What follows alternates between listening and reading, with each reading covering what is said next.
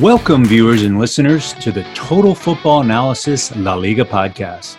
We are the Thinking Fans podcast. Each week, we get together with our besties who are current pro players, real coaches, academics, and stat heads. Join the tribe. The revolution will be televised and podcasted. My name is Chris Mumford, a professor of innovation at UNC Chapel Hill.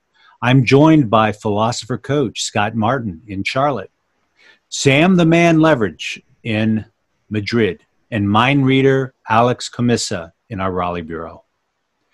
This week, we are going to preview the Gran Derby, chat about how Real Madrid, love them or hate them, are getting on, and preview or precog the weekend matches.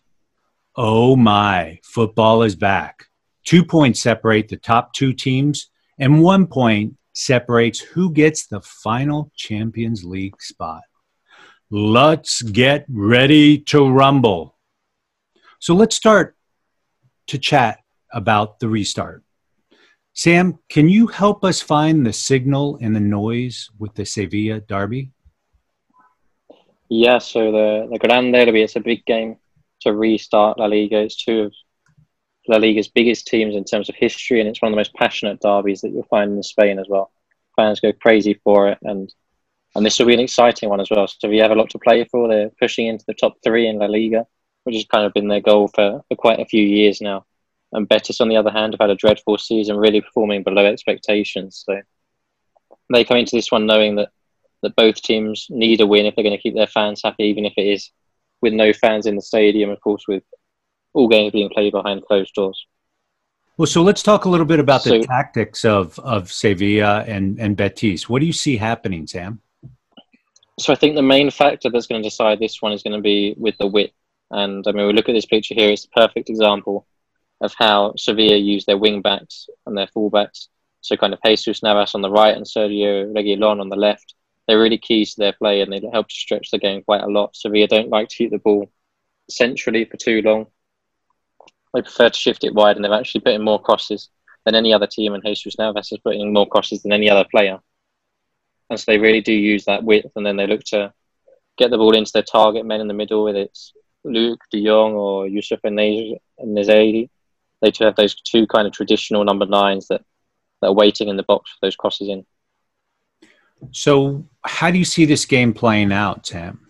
I think it'll be quite a tight affair. I mean, Betis don't score too many goals. They've got quite a few decent attacking players in their squad. Sergio Canales, Nabil Fekir, Borja Iglesias, Loren Morón, but they haven't had great form this season. And equally for Sevilla, they don't score too many goals, especially at home. They've struggled in, in the last few weeks before the break. So it'll be intriguing to see how the the empty stands affects the game, whether that will kind of take some of the energy out of it, but might actually help Sevilla to to focus more on their play rather than the atmosphere. And I think Sevilla will have just about enough to see it through. I mean, I think it'll be tight, whether it's 1 0, 2 1 but I do think that it'll be Sevilla who come out on top.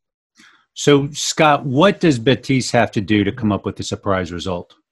Well, so I think they will have to have Fekir and and Joaquin uh, pinning back the Sevilla fullbacks, uh, making sure that they are at least starting from uh, deeper positions, maybe even joining the play a little bit later than than they would like.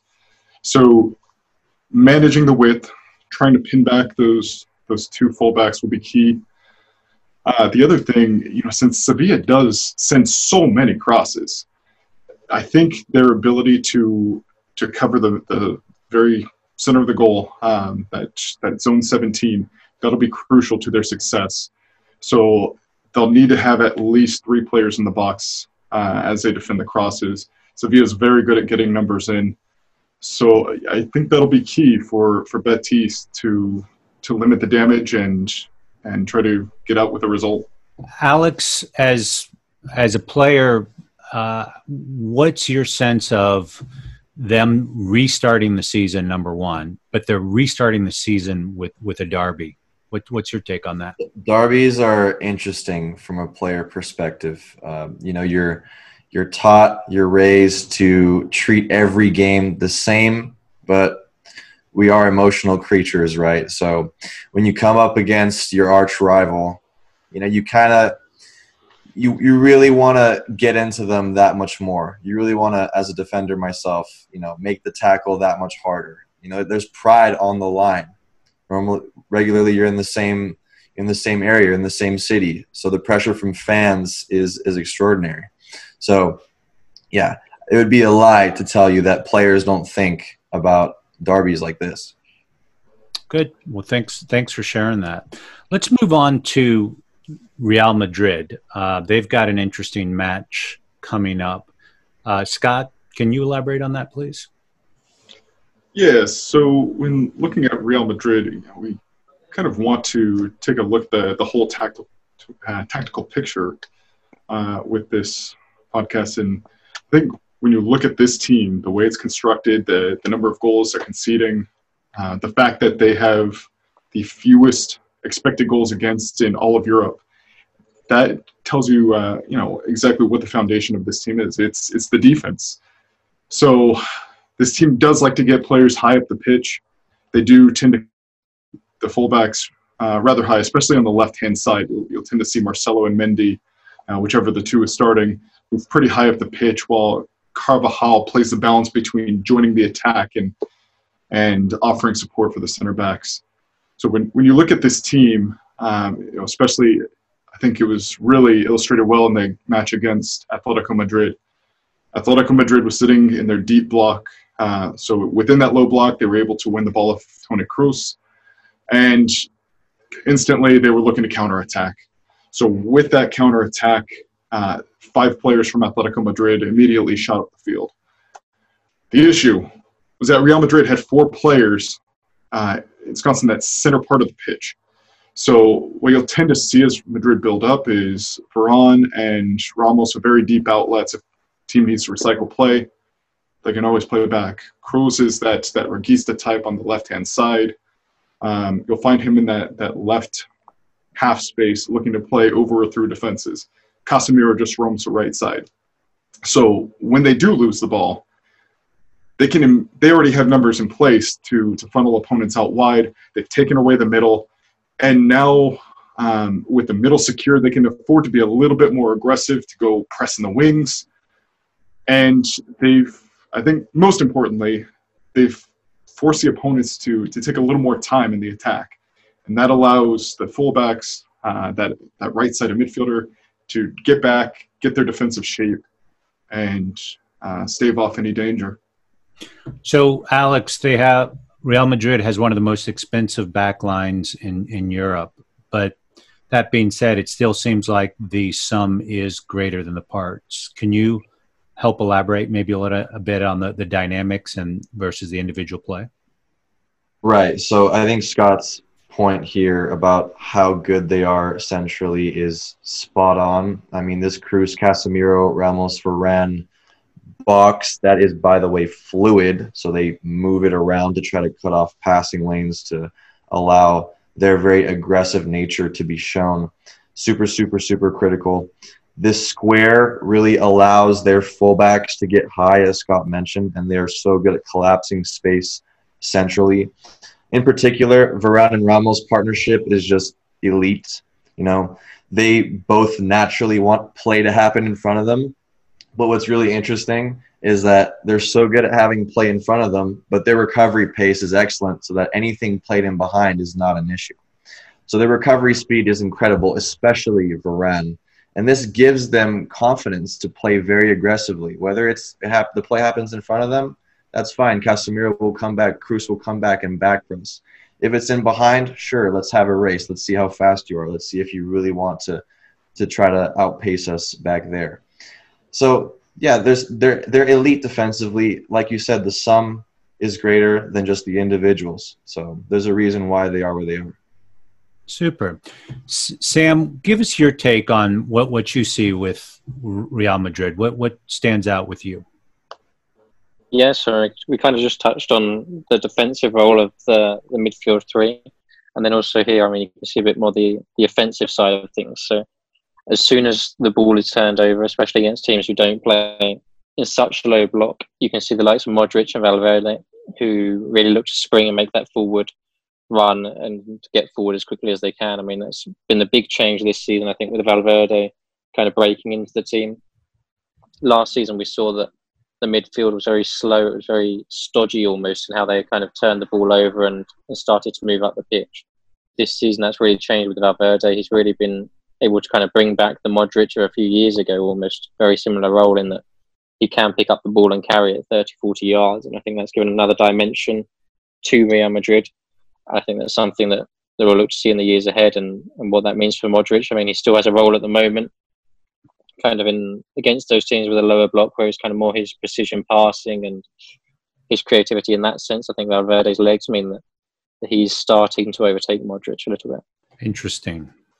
So, Coach Scott, take us back a little bit and, and let's talk about some of the distribution, particularly as it comes from from the back line in terms of initiating the attack. Can you elaborate on that, please? Yeah. So, in the the match against Real Sociedad, we saw an example where Sociedad was in a middle block.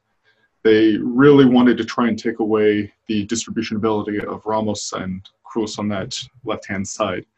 So that's really vital to to playing against Madrid. You can't give those two time on the passing is just phenomenal. Um, through lines, very comfortable distributing, and the team does like to target that left hand side in the build up.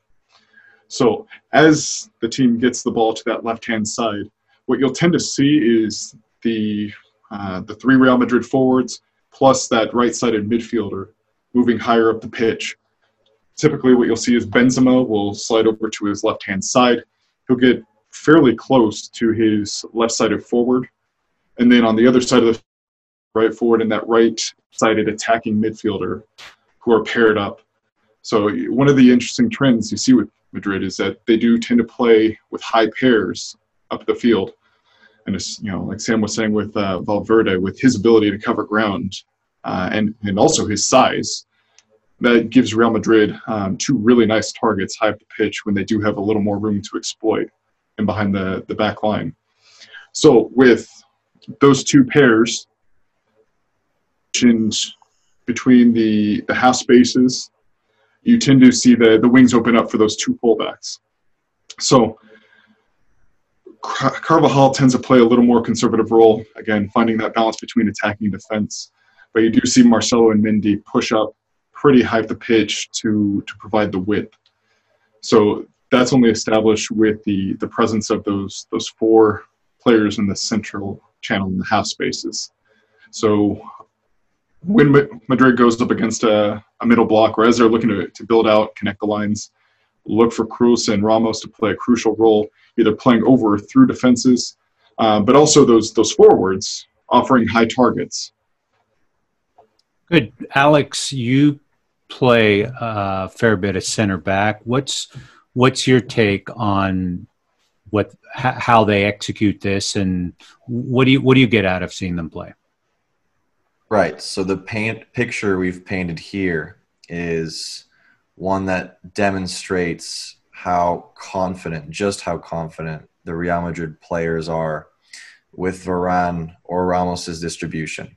You know, essentially all the midfielders are super high the fullbacks are, are very wide, and with one pass, they can eliminate the forward and midfield line. That is super, super valuable and extremely dangerous because all of a sudden you create one-on-one situations, two-on-two situations, maybe overloads on, on the on the wide spots, and and Ramos and Varane can hit these balls right or left. Ramos in particular, Scott mentioned Kroos and Ramos both love to, you know, open up from the left to the right and hit a long diagonal to a Carvajal who's running all the way up the right sided uh, part of the pitch. And it is just it just seems super easy for them. And it's one of my favorite balls personally as a center back. You know, I play a little bit of center back. And it's one of my favorite balls to go from left to right because I'm right footed it's easier for me to open up my shoulders to see the cues in my in my peripheral vision to see a right winger to see a right back just making that run once you see that movement and your eyes pick up on it you can just easily turn your shoulders and hit a perfect ball that way and ramos is, is special at doing that so if we were to put you on the spot, Scott, what where where do you see this game? How's it going to end up? So, I don't see Eibar scoring. Um, they would have to get the goal against the run of play, which I mean, again, Real Madrid is pretty well suited to defending against that. So, if they can score, uh, which has been an issue for Madrid since December 15th, their xG per 90 is at a you know pretty average 1.38, or you know at least uh, below par for Real Madrid. So I do see them coming away with the win. Uh, or two goals, but I, I think that also will depend on that does help them out pretty significantly. So in the games that Real Madrid has um, had Hazard on the left hand side, Real Madrid with Hazard, but minus his first four games of the season as he was adapting to the squad, that number jumps up to 2.46, which is unreal. Yeah. So if he's available, I think he works off of Benzema really well. Uh, I could see that the game getting uh, away from Eibar quickly. If you do have a player like Vinicius Jr., who, you know, while a talented player, maybe doesn't quite fit very well with Benzema.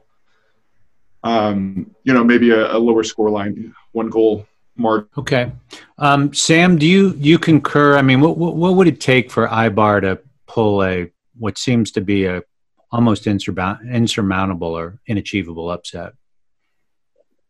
I think it's very difficult for them. I mean, if we're going to try and look on the positive side for Eibar, we can can look at when they played against Atletico Madrid earlier in the season at the Wanda Metropolitano. So again, against a team that had a, a very low expected goals against, and you're thinking, how are Eibar going to going to find a way through? And they scored twice. Unfortunately, they did then go and throw it away and lose three two, but they did score the first two goals and, and take that lead. So I think they'll really have their work out. I mean, they do often struggle against these big teams. We've seen them only a few weeks before the break. They got thrashed by Barcelona. I think it was five or six nil, and I wouldn't be surprised to see a similar result this time out there. Okay. They're usually typically quite defensively strong and they press high, but I just don't think they've got the quality in their side to be able to press high against a team like Real Madrid. They'll just walk it around them and and find a way through. Yeah, and that was really the issue against Barcelona. They tried to play in a middle block, and Barcelona carved up the space behind them. So yeah. I'd imagine they're going to play in a 4-4-2, uh, sitting in those two banks of four.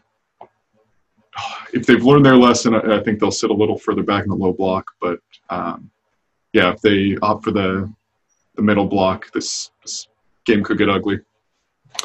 Yeah, yeah. Mendilibar doesn't seem to change often. I tell you, I'm really struck by how Real Madrid has one of the best defenses in Europe in terms of goals against, expected goals against, and from a an offensive perspective, they've kind of hit hit the mark more or less. Uh, it's just that one other team that starts with a B has just so wildly outperformed expected goals, and that's from a gentleman whose name starts with an M, right? Um, but what's going to be interesting is only two points separate Barcelona and Real Madrid. And you've got some folks coming back from Real Madrid uh, in terms of injuries. You've got Messi that's injured. Uh, let's hope for not too long. But uh, I think this is going to really tee up for an interesting um, uh, final um, in terms of which one of those two teams come out on top. Um, so yeah, so so we'll see where that goes us goes. Um, Alex, can you tell us a little bit about the speaking of Barcelona, the the Barca and the Mallorca match? Right. Uh, so Setien's side is, like you said, top of La Liga, two points above Madrid. And the speculation this week has been all about Messi. You know, is Messi out with an injury? Is it bad? How bad is it? Is it okay? And he trained today, actually. Oh. So it seems it seems that he could potentially play this weekend against Mallorca.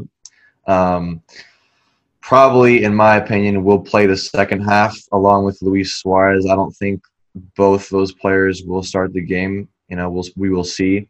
Umtiti will come in and replace Clement Lenglet. Uh, he is suspended, as I understand. Uh, the, we'll see the partnership between Umtiti and Piqué, as we debated in our last uh, in our last podcast in episode one.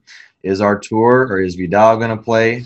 Um, Alba will probably play over Firpo, and the training atmosphere and the morale is pretty high. It's been at a pretty high level um, consistently throughout this this tough period of COVID.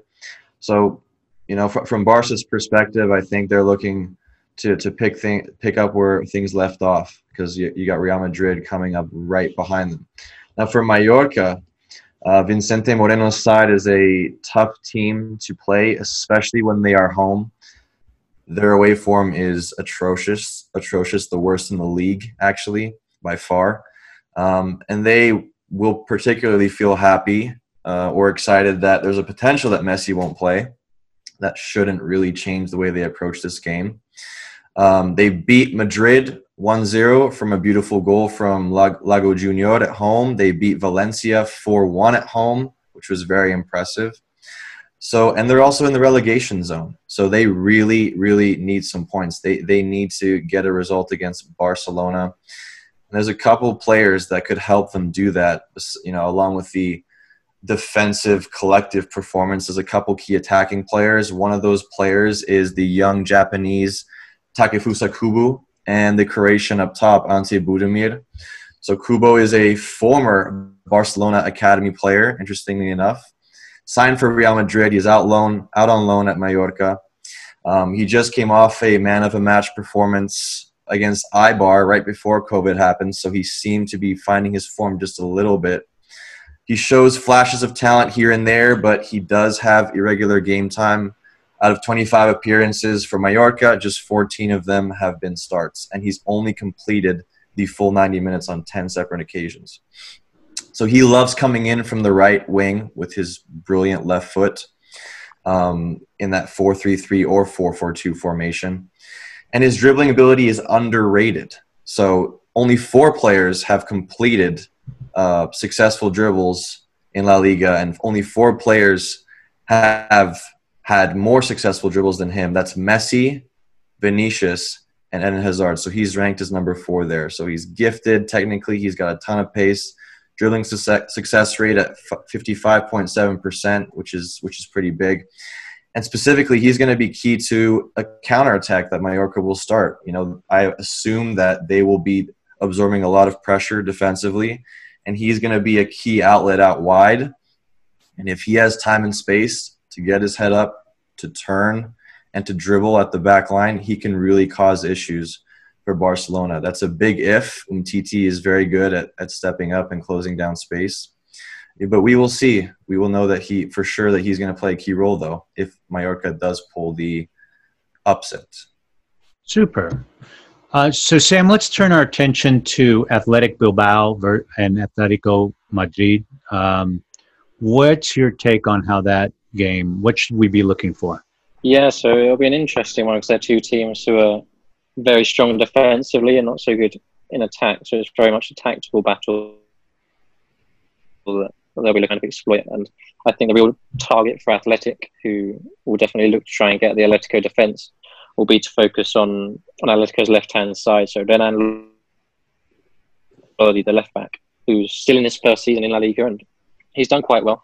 But defensively, he's had a few issues. Sometimes he gets forward and, and doesn't back in time. And, and with Atletico, they've chopped and changed their defence quite a bit this season because of injuries. So whether that means that there'll be some spaces open for Athletics to extend, and they'll be happy to do that. I mean, they've got Iñaki Muniain, and then they've got Iñaki Williams as well. And then they also have Ander Capa, right back, who who's shown that he can bring quite a lot to their attacking play. So if there are spaces that Renan Lodi leaves in behind, then I think Athletic will definitely be looking to exploit that. Super. Um, Scott, what's your take? What would Athletic Bilbao have to do to really turn this into a game? Well, so I I agree with Sam. This this will be a very defensive battle. Um, both teams tend to play uh, a little more direct. They will look to to progress through the wings, um, you know, if they need to. But um, we have very direct teams. I think for Bilbao to have success, uh, there there might have to be a, a, goal off of a set piece. Um, they're not the most proficient team higher up the pitch, and Aki Williams really has underperformed this season. So it's tough to see them having a lot of success against that that uh, Atletico back line. Um, yeah, you, you just got to think that for them, success, um, you know, whether that's getting a, a, point or all three, it'll first start with um, just solid defense, just you know, as is in their character, and then um, really capitalizing on the few opportunities they will have going forward. Okay. What's your prediction on the scoreline? Zero zero. Good, exciting score. Sam, do you have a, a counter view on that? No, I think Athletic will probably scrape it. They're good at home, and Atletico away from home aren't so good. And I think Atletico without Joao Felix and, and Angel Correa is a big blow for them. So I reckon 1 0 one 0 or 2 0 maybe even for Athletic. Okay. Uh, it's got to be a 4 4 thriller, man. That's an ambitious uh, forecast right there. I love it. That's where my money's um, on. So, Sam, tell us about uh, this. Is going to be an interesting battle here. Uh, Leganes and Valladolid. Uh, what's what? Why are why should we pay attention to this match, and what do you think is going to happen? Well, it's a real six pointer in the relegation battle. When we looked at Mallorca earlier on and how that was a big game for them, how they got a lot to play for. Well, it's exactly the same for Leganes and Real Valladolid. Valladolid are four points clear of the drop zone at the moment, but they're not in great form in the last few weeks. Before the break, they really dropped off and started picking up some poor results.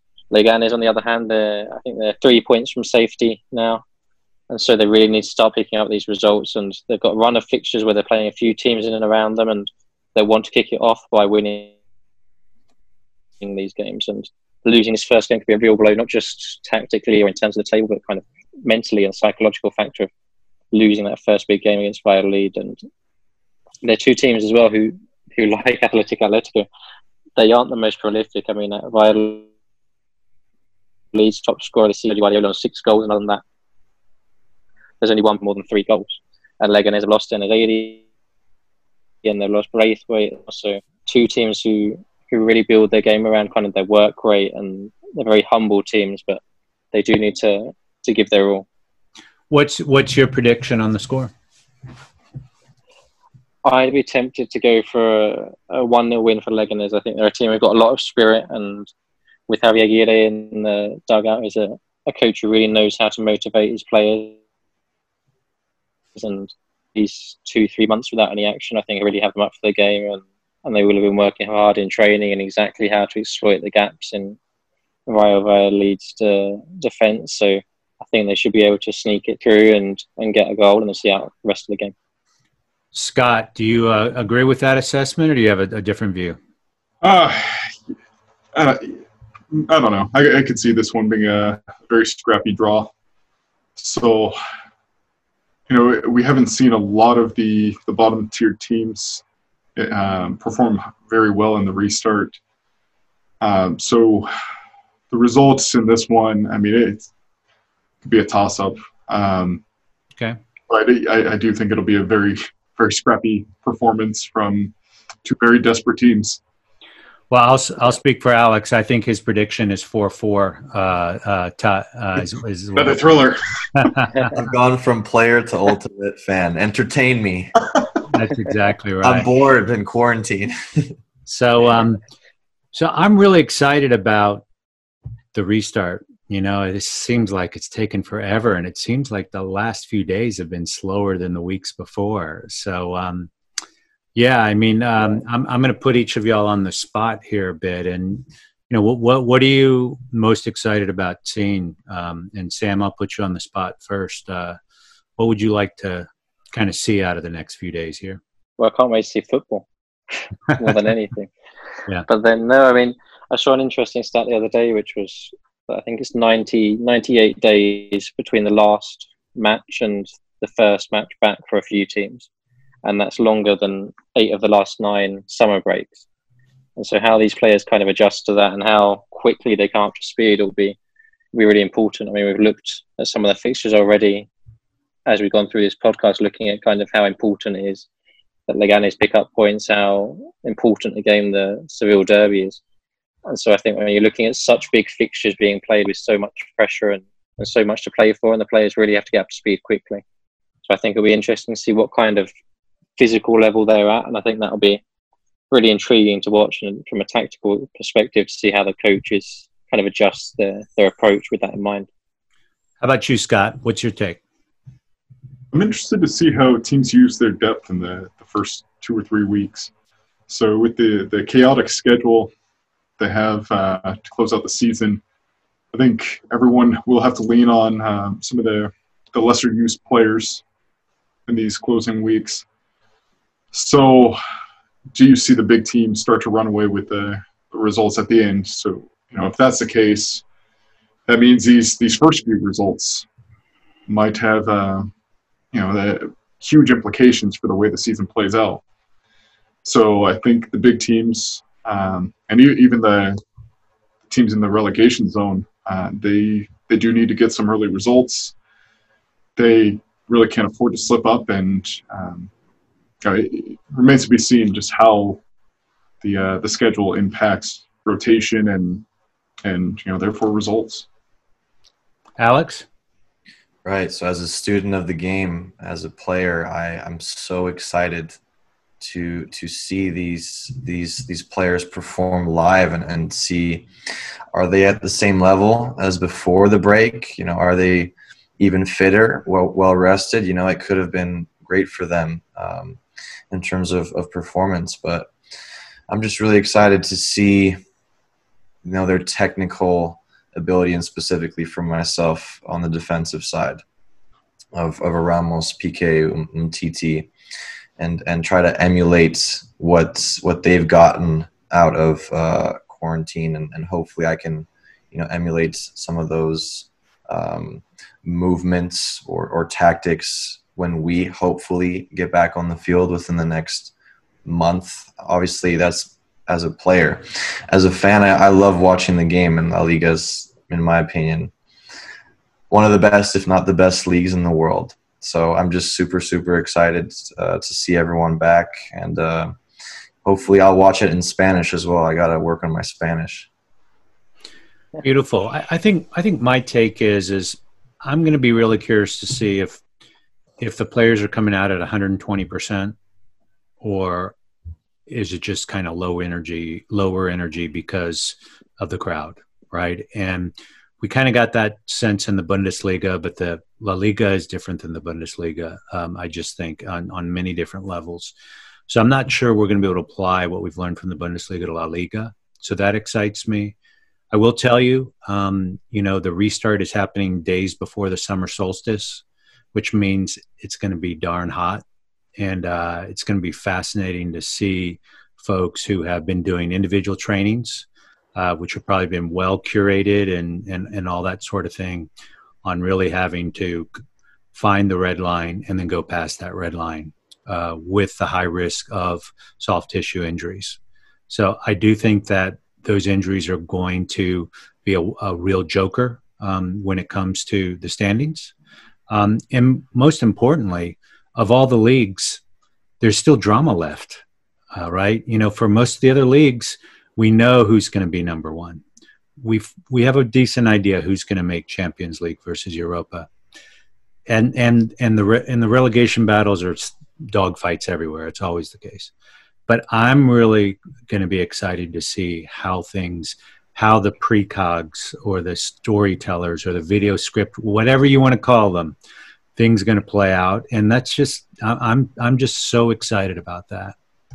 So um, so I think that's a good place for us to wrap up today. Um, we'd like to thank Total Football Analysis. They are the world's largest open source soccer analyst community. Please visit www.totalfootballanalysis.com. Join and support the revolution. For now, bella ciao, bella ciao, ciao ciao.